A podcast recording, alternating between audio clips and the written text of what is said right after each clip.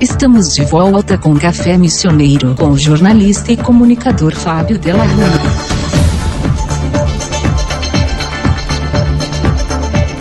Café Missioneiro desta segunda-feira é absolutamente especial. Eu lembro antes disso, de começar a conversa, que esse programa está sendo gravado na tarde de sexta-feira, dia 21, com muita chuva aqui em Santo Anjo. Eu converso hoje com a publicitária e escritora Cláudia Schroeder. Ela está lançando na noite de sexta-feira, por isso que eu estou dizendo que está lançando, as partes nuas. Isso vai ser feito numa live no Instagram do Instituto Ling. É um encontro virtual com o público, é a forma de se lançar um livro hoje. Cláudia, eu te dou boa tarde e digo para ti mais uma vez que é um grande prazer conversar contigo. Tu és uma publicitária premiada com quase 30 anos aí no mercado. Eu quero que tu comece falando sobre a tua expectativa, inspiração, explicar quais são as partes nuas, enfim, dá boa tarde para a audiência do Café Missioneiro. Boa tarde, Fábio. Boa tarde, pessoal que está nos ouvindo. É um prazer uh, dar essa entrevista, porque eu tenho um carinho muito especial por essa cidade, né? Afinal, foi onde eu nasci e eu morei até os meus 19 anos. Então, foi aí que eu lancei meus primeiros livros, digamos assim, que eu engatinhava na poesia, que eu era uma criança, né? Então, foram livros que lançados pela gráfica da Tribuna. E, mas foi aí né, que eu comecei a, a acreditar que a gente pode, podia publicar o que a gente escreve. Então, hoje, como o Fábio falou, né, é sexta-feira, e, e vai ser o lançamento oficial das partes nuas, que é o meu uh, quarto livro, digamos assim, né, de poesia, contando com os dois, fora as coletâneas que eu participei, mas uh, né, livro solo mesmo. Uh, eu vou lançar no Instituto Ling. Na verdade, vai ser um encontro virtual. Eu vou estar no Instituto Ling. Eles me convidaram para ir até o Instituto para para fazer a live lá de, dentro de uma exposição que eles estão abrindo agora aos poucos. Infelizmente, não vai poder fazer uma festa, né? A gente não vai poder festejar e fazer fila de autógrafos uh, pela pandemia. Mas são as ferramentas que a gente tem e a gente tem que continuar realizando, né? A gente não pode parar, a gente tem que ficar em casa, se cuidar mas a gente tem que continuar revisando o que, o que se pode fazer né, diante desse cenário que a gente está hoje. E então as partes nuas é um livro que é, já vou responder talvez uma pergunta que o Fábio me faça depois, mas eu já respondo agora. Ele é um livro que ele foi concebido uh, em cima dos quatro anos, os últimos quatro anos de produção. Uh, o que, que aconteceu? Eu, eu publiquei o, o, terceiro livro foi o Leia-me Toda pela editora Dublinense em 2010 foi meu último livro. Depois disso, em 2013, 2012 eu engravidei, daí em 2013 eu tive meu filho, e aí, né, duplicou as minhas tarefas da minha rotina, né, como eu sou publicitária também, então, né, trabalhando em agência e, e cuidando do filho, eu não tinha muito tempo para para pensar em publicar de novo. Eu nunca parei de escrever, né, mas eu confesso que minha produção reduziu pela demanda de uma criança pequena. E depois que ele foi crescendo, eu comecei a, a, a eu voltei a produzir um pouco mais. E, e eu também procurei me especializar mais em poesia. Eu tinha uma, eu tive, eu tinha um bloqueio. Vou contar uma pequena história aqui. Quando eu era, quando eu tinha uns oito anos, eu, eu fui fazer aula de desenho, porque eu desenhava bastante também, e, e eu tive um bloqueio por ter uma aula muito profissional, muito pequena. E eu bloque, me bloqueou, me bloqueou um pouco no desenho. Isso ficou um pouco no meu inconsciente durante um tempo. E na verdade eu descobri que eu tinha muito medo de começar a me especializar nesse, na, na, né, na literatura e ter um bloqueio, um novo bloqueio. Mas aí eu perdi esse medo e fui fazer oficina poética com o poeta Pedro Gonzaga, que é um grande escritor, aqui é gaúcho, também mora em Porto Alegre. E, e eu comecei a, a entender melhor o que eu escrevia, né? A ouvir, eu, eu falo muito para ele que ele me fez ouvir minha voz poética de uma forma melhor. E eu continuei produzindo, produzindo muito. Na pandemia, no começo, desde o ano passado, eu produzi bastante também. E aí eu decidi que estava na hora de tentar publicar. Então, esse livro foi um. Eu peguei o compilado dos últimos quatro anos, onde eu fiz um estudo maior, né, uh, sobre esse, esse gênero literário. E aí ele me ajudou a selecionar os poemas desse livro e a gente montou esse livro. Uh, publicar não é fácil, né? Uh, é muito difícil a gente encontrar uma editora que aposte, que abrace, que goste do trabalho, ainda mais poesia, né? Poesia no Brasil não vende tão bem como conto, romance, como a prosa, né? Mas eu tive a sorte aí de, de conseguir conversar com a editora Francisco Alves, que ela é a editora mais antiga do Brasil. Ela fica no Rio de Janeiro. E o editor, no dia que ele leu o, os originais, ele no outro dia me ligou pedindo para publicar e a gente assinou o contrato em, em três dias. Cláudia, a relação da poesia com a publicidade. A publicidade ela tem aspectos sensoriais, de interpretação, linguagem subliminar, enfim. Tu acredita que isso está muito junto na tua mente e que daí surge a poesia? Olha, Fábio, eu acho que não necessariamente. Eu acho que a poesia, como qualquer outro tipo de arte, ele ajuda muito na publicidade. Eu acho que um bom publicitário é aquele que tem repertório, é aquele que olha para as artes, sejam elas visuais, sejam elas literárias, o cinema. Eu acho que isso tudo é alimento da, da propaganda, né? Uma boa propaganda, ela tem boas referências.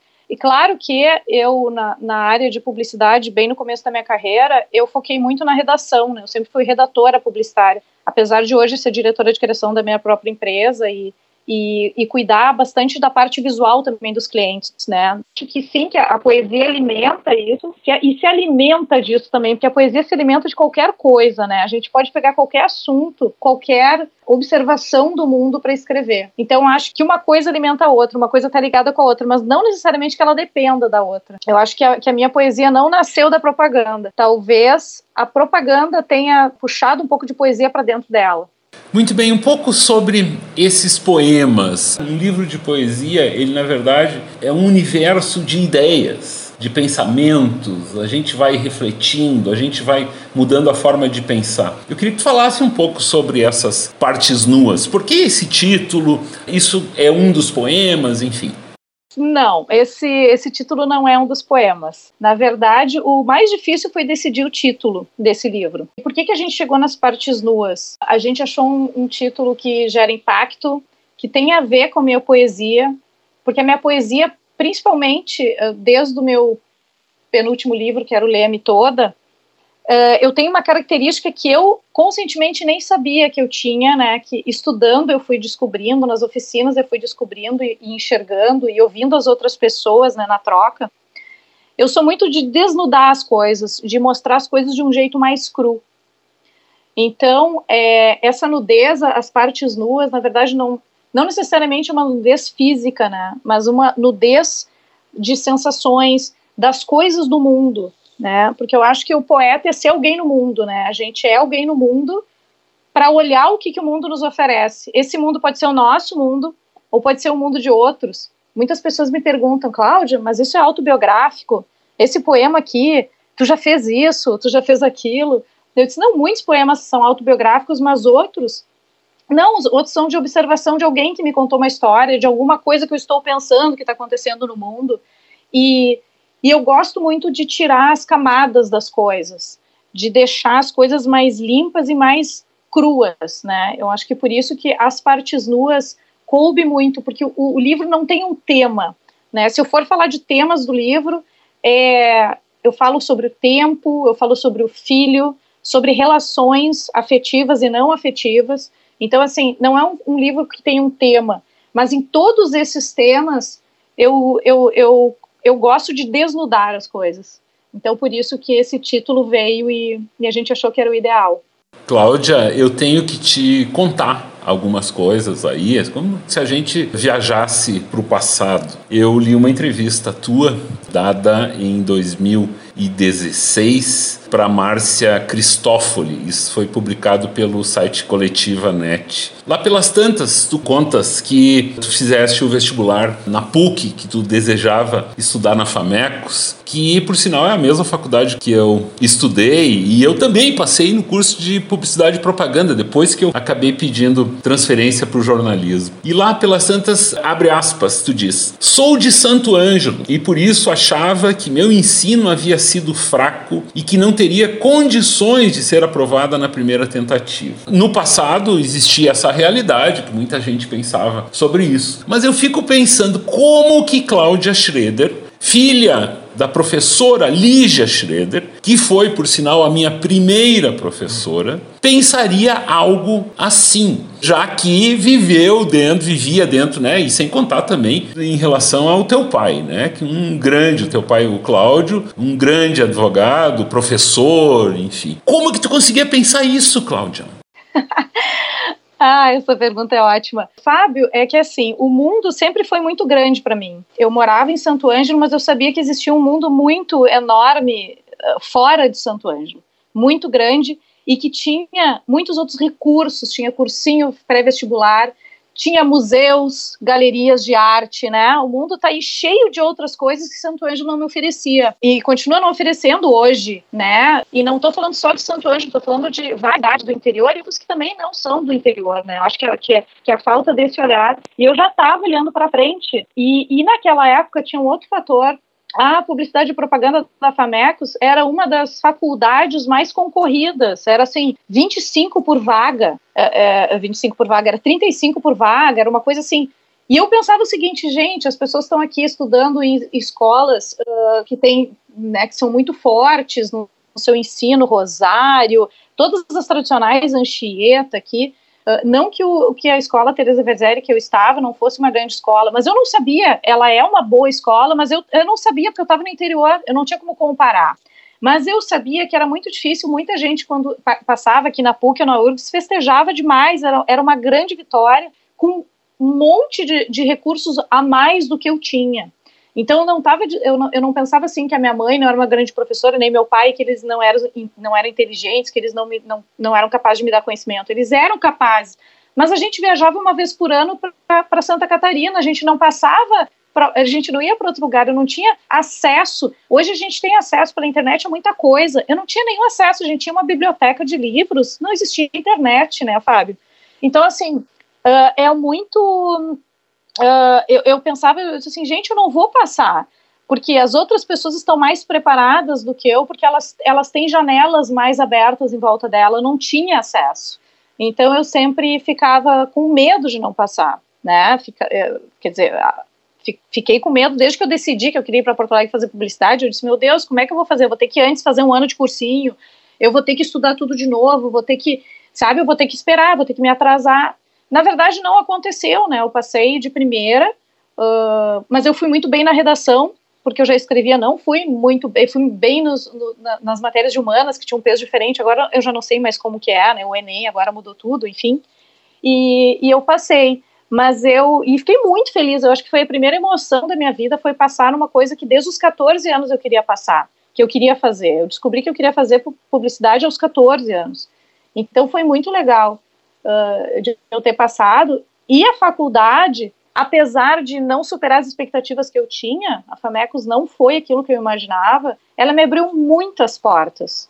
Até hoje eu tenho um carinho muito especial, eu sempre sou jurado do SET universitário, eu fui professora depois né, da minha própria faculdade durante dois anos antes de engravidar, só saí porque eu fiquei grávida e daí não tinha condições de dar aula, agência e mais um filho. Então era, era, era, era por isso, foi por isso que eu disse. Eu entendi. Cláudia, um pouco sobre esses teus 28 anos, né? É um número que eu achei aqui numa publicação do Roger Lerina sobre o mercado da publicidade, da propaganda nesses 28 anos. Que transformação, Cláudia, se a gente pensar nisso, a gente não imaginava que esse mundo digital ia ser tão vasto quando a gente estava lá na Famecos. Também o mercado da publicidade ele mudou muito nesses tempos todos. Eu até sinto saudade de ver toda a produção que era feita para alguns comerciais que eram produzidos aqui no Rio Grande do Sul e muitos deles exibidos no mercado do centro do país. E tu fizeste parte desse grupo de criativos aí, obviamente que tu faz parte ainda, mas com outro tipo de trabalho, né? Aqueles orçamentos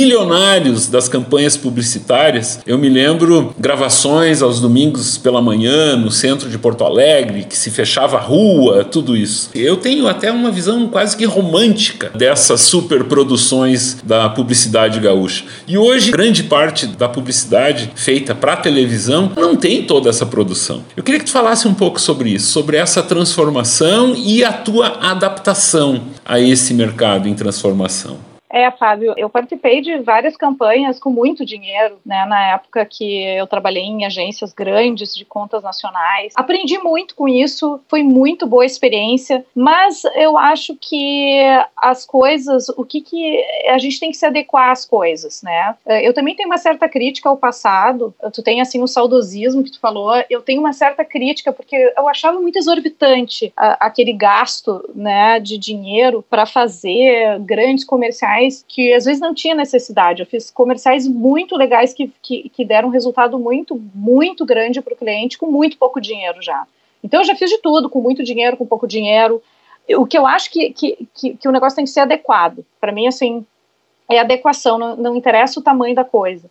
E sobre essa transição do mercado, né, de ver das grandes agências, né, os elefantes brancos que, que ruíram né, acabaram. Uh, a transformação, o digital, né, fez com que uh, tudo isso se transformasse uh, muito rápido. É, é, muito é, é, complicado assim, porque hoje as pessoas elas ficam muito menos na frente do TV e mais na frente do telefone celular. E são outras mídias, né, completamente diferentes. Mas também eu acho muito fascinante. Hoje eu trabalho bastante com digital, inclusive eu tenho um cliente que é o All EdTech, Uh, eu sou diretora de criação de todas as universidades que eles atendem. Então, eu estou muito dentro desse universo digital. E é fascinante também. É, é, tem um lado sombrio, né, que a gente descobre, que a gente é rastreado o tempo inteiro e, e que a gente está conseguindo agora olhar muito mais para o consumidor, saber tudo sobre ele para tomar certas decisões. Mas é fascinante também, porque é um lado da tecnologia que não existia antes.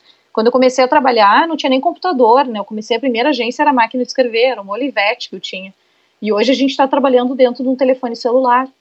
Né? Então é uma migração muito interessante. Tu deste uma guinada na tua carreira, tu sempre cita isso, eu te acompanho nas redes sociais e enfim nas entrevistas que tu tem dado em relação a partir do momento da maternidade. Hoje tu estás então à frente da estratégia criativa. Eu queria que tu falasse sobre isso, quem é o teu público, de que forma tu trabalha, como que funciona. Vamos fazer um merchandising também aqui no Café Missioneiro. Uh, vamos fazer no merchandising. Não, é, foi o seguinte, Fábio, eu trabalhei então muitos anos em, em agências de propaganda médias e grandes a, a, aqui de Porto Alegre e que tinham contas nacionais, como eu já falei, e, e também sede em São Paulo. Trabalhei uma época que eu ficava um pouco em São Paulo, um pouco em Porto Alegre. E aí chegou um momento, não foi só a maternidade, uh, mas foi o um momento que eu comecei a questionar o sistema uh, e coisas que eu não que eu achava que não precisava ser de uma certa forma, e também de olhar um pouco mais para a vida, porque assim, a gente trabalha demais, né, nessa área. A gente trabalha fim de semana, a gente não tem hora. Então, assim, eu, eu uni essa, todas essas coisas, essa, esse questionamento sobre o sistema, de como as coisas eram feitas e por que se trabalha tanto e não se tem vida, versus um filho que tinha nascido e que eu queria acompanhar esse filho. E, e também uma vontade de, de, de fazer as coisas do meu jeito, né? De fazer as coisas do jeito que eu acreditava. Mas era muito difícil, assim, eu não tinha. Eu fiquei muito tempo pensando sobre isso. Isso só aconteceu quando um casal me procurou para fazer uma campanha para eles, para, na, na, verdade, fazer todo um universo, fazer nascer uma conta de moda, que era um segmento que eu trabalhava muito, E só que eu era diretora de questão de uma agência, eu não podia pegar esse trabalho. Eles não queriam ir para uma agência, eles queriam que fosse eu, só eu. E eu conversei com a agência, a agência a agência não se interessou em ter essa conta, era uma agência mais governamental, assim, de, de, de clientes mais corporativos. E aí me liberaram para fazer esse trabalho, claro que não era durante o horário da agência, era fora, finais, finais de semana e tal. Eu comecei a fazer esse trabalho com eles e descobri que eu não só gostava do departamento de criação, mas do departamento, departamento estratégico de planejamento, que eu tinha condições de pensar maior do que dentro de um único departamento, porque eu sempre trabalhei só na criação né? Eu ia lá defender campanhas e tal, pensava junto, mas eu não tinha certeza que eu era capaz. E fazendo o trabalho para esse cliente, eu descobri que eu era capaz e que eu podia ter o meu próprio negócio. E aí eu decidi ter meu próprio negócio. Aí eu saí da agência que eu estava para ter o, o, o, meu negócio. Eu já tinha saído de uma outra para e depois uma outra me fez uma proposta, eu acabei aceitando. Depois eu disse não, agora eu não, agora eu não vou mais para lugar nenhum, vou fazer o meu negócio mesmo. E o meu negócio foi assim, o que que eu pensei? Eu quero fazer um negócio em que seja transparente com os clientes, que os clientes entendam o que eu estou fazendo e o que, que eles, pelo que, que eles estão pagando, e que eu possa também atender clientes menores com a expertise que eu já tive com clientes grandes, né? Clientes que queiram crescer, que estão pequenos e que têm uma, uma ambição de crescer. Eu quero crescer junto com esses clientes. Então eu peguei vários clientes para uh, repaginar o que estava errado ou para começar a, a investir para crescer mais. Então assim eu tenho vários cases, né? Chega num, chegou num ponto, chega num ponto, às vezes o cliente, ah, tu não precisa mais de mim, agora tu pode andar sozinho, ou tu pode fazer isso aqui. E o meu sistema, mesmo antes da pandemia, já era home office. Uh, de, há seis anos, sete anos eu trabalho com a minha empresa, e a minha empresa é assim, é uma agência sem paredes. Por quê? Porque eu quero trabalhar com várias pessoas de vários lugares. Eu trabalho com gente de São Paulo, de outras cidades, eu trabalho com pessoas daqui de Porto Alegre também, mas que eu não vejo, que eu não preciso fazer reunião presencial. Então, assim, eu, eu contrato sob demanda. Como eu conheço todo o mercado publicitário de, de trabalhar né, uh, com tanta gente, e tem várias pessoas que também migraram para esse modelo, que foram trabalhar como freelancers. Então, eu pego essas pessoas, eu decido quem eu preciso, que tipo de, de perfil de pessoa, que também é um ponto que eu pensava, por exemplo, assim, uh, tem uma conta de alimentos saudáveis, por exemplo, tá? E aí preciso criar. Aí eu penso, pô, eu vou pegar alguém que goste disso, que coma alimentos saudáveis, que estude isso. Daí tem uma redatora, né, muito amiga minha aqui que eu trabalhei na Paim, que é fã da Bela Gil, que, que, que se cuida, que gosta desse universo, conhece muito. Então, vou contratar essa redatora para fazer esse trabalho para esse cliente, por quê? Porque ela vai fazer com prazer, com conhecimento, né? Ela vai saber. Então eu não preciso ficar atrelada a ninguém, né? Nossa, eu trabalho com essas pessoas aqui, essas pessoas elas não gostam de tal segmento, eu não gosto de tal produto. Eu cansei de fazer trabalho para coisas que eu jamais compraria. E eu sei o quanto é doloroso fazer isso, né? Ter, ter que criar sem acreditar ou sem gostar do produto. Então eu faço isso exatamente assim há seis anos, né? Eu trabalho com uh, o Auditech é um grande cliente, mas eu trabalho com a equipe que eles têm, então eu gerencio a equipe que eles têm. E tem outros clientes, tem o cliente de arquitetura, tenho advogados, né? E tem faço para o projeto também, né? Às vezes eu faço só uma marca, né? O que que precisa? Faço o diagnóstico, eu descubro o que o cliente precisa e no que, que eu, eu digo que eu posso ajudá-lo, né? Às vezes ele pode ficar ser um cliente fixo ou ele pode ser um cliente só de projeto. Muito interessante isso, Cláudia Schroeder. Principalmente se a gente pensar em que público tu estás a dizer estas palavras. O mercado no interior e principalmente aqui no Noroeste, nas missões, ele ainda não atingiu um nível de profissionalização. A antiga estrutura de uma agência de publicidade, com as funções muito bem definidas, grande parte dos clientes que, porventura, contratam um publicitário, eu diria isso entre aspas, eles contratam um faz-tudo. O faz-tudo de todos os segmentos que, de funções que deveriam ser desempenhadas por diferentes profissionais. Essa tua explicação, eu acredito que ela abre um pouco a forma de se interpretar a publicidade. A publicidade não é só a venda de um anúncio, ela tem uma série de determinadas funções. Claro que se a gente for pensar de uma realidade de mercado aqui do interior, isso é muito diferente, Cláudia.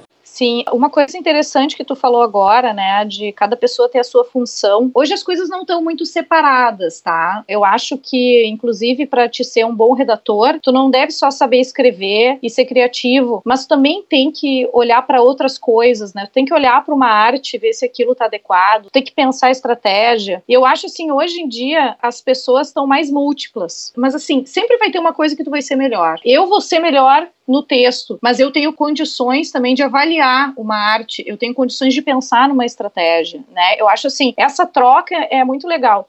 Agora, pegar um faz tudo que não sabe, que não tem menor formação, menor conhecimento, a gente não vai ter um produto final adequado, não vai ter um produto final com grandes resultados, com bons resultados.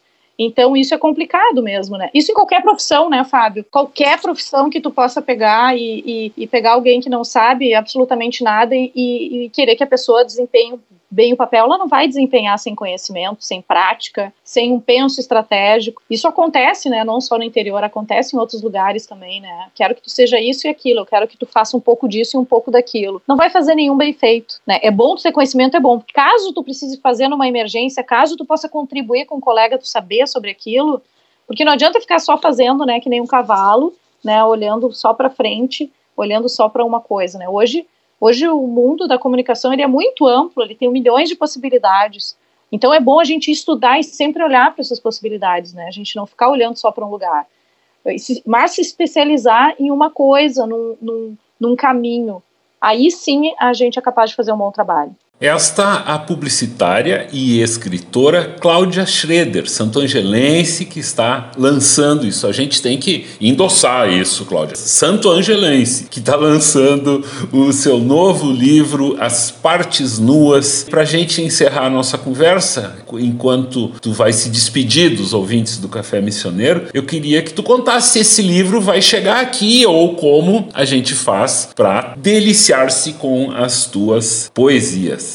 Bom, esse livro ele ele está no Brasil inteiro, em várias livrarias. Ele está sendo distribuído já. Ele já tá, já foi distribuído no Rio de Janeiro uh, aqui em Porto Alegre, chegando em São Paulo, vai ter em Recife, Belo Horizonte e vai ter no interior de São Paulo e também em Lisboa, né? Vai, vai né, conseguimos que ele fosse vendido internacionalmente também. Em Santo Ângelo, se alguma livraria de Santo Ângelo tiver interesse, é só entrar em contato pelas redes sociais da editora Francisco Alves. É, rede é exatamente isso, é só botar na busca. E, e, e, tem interesse de, de comercializar, comercializar o livro. É, a editora jamais negaria, né, para qualquer livraria. A gente conversou bastante sobre isso, mas também dá para comprar online. Né, ele já chegou aqui na livraria Taverna de Porto Alegre, é livrariataverna.com.br, dá para comprar. Aí já está nas últimas unidades, as pessoas começaram a comprar antes do lançamento, fiquei chocada. E eu vou autografar no fim da semana que vem, na próxima sexta, quem comprar até a próxima sexta vai receber o livro autografado. Eles, eles mandam para todo o Brasil também, vai ter na Amazon também, eu não sei se já está cadastrado ou não na Amazon, e, e, em todas as livrarias, né, só procurar no Google ali, né, colocar as partes nuas Cláudia Schroeder, que vai aparecer nas livrarias que, que tá vendo. Então, assim, é fácil, mas eu adoraria que uma livraria de Santo Ângelo tivesse, até para a gente ajudar as livrarias locais, né, eu eu incentivei muito aqui a gente autografar na Livraria Taverna, que é uma livraria que fica na Casa de Cultura Mário Quintana. É lindíssima a livraria. E é uma livraria local, ela não é uma grande rede, né? Não é que nem Saraiva, Siciliano, nessas grandes redes. Então, assim, para a gente manter nessas livrarias de bairro, fazer com que as pessoas que possam passar na rua, entrar e comprar um livro, né? Eu acho que o livro abre tantas portas, o livro é o livro é o que não deixa a gente preso dentro desse corpo que a gente tem, né? O livro faz a gente viajar muito para vários lugares. Enfim, então se as livrarias de Santo Anjo tiverem interesse, é só entrar em contato com a editora ou comigo que eu passo o contato da editora.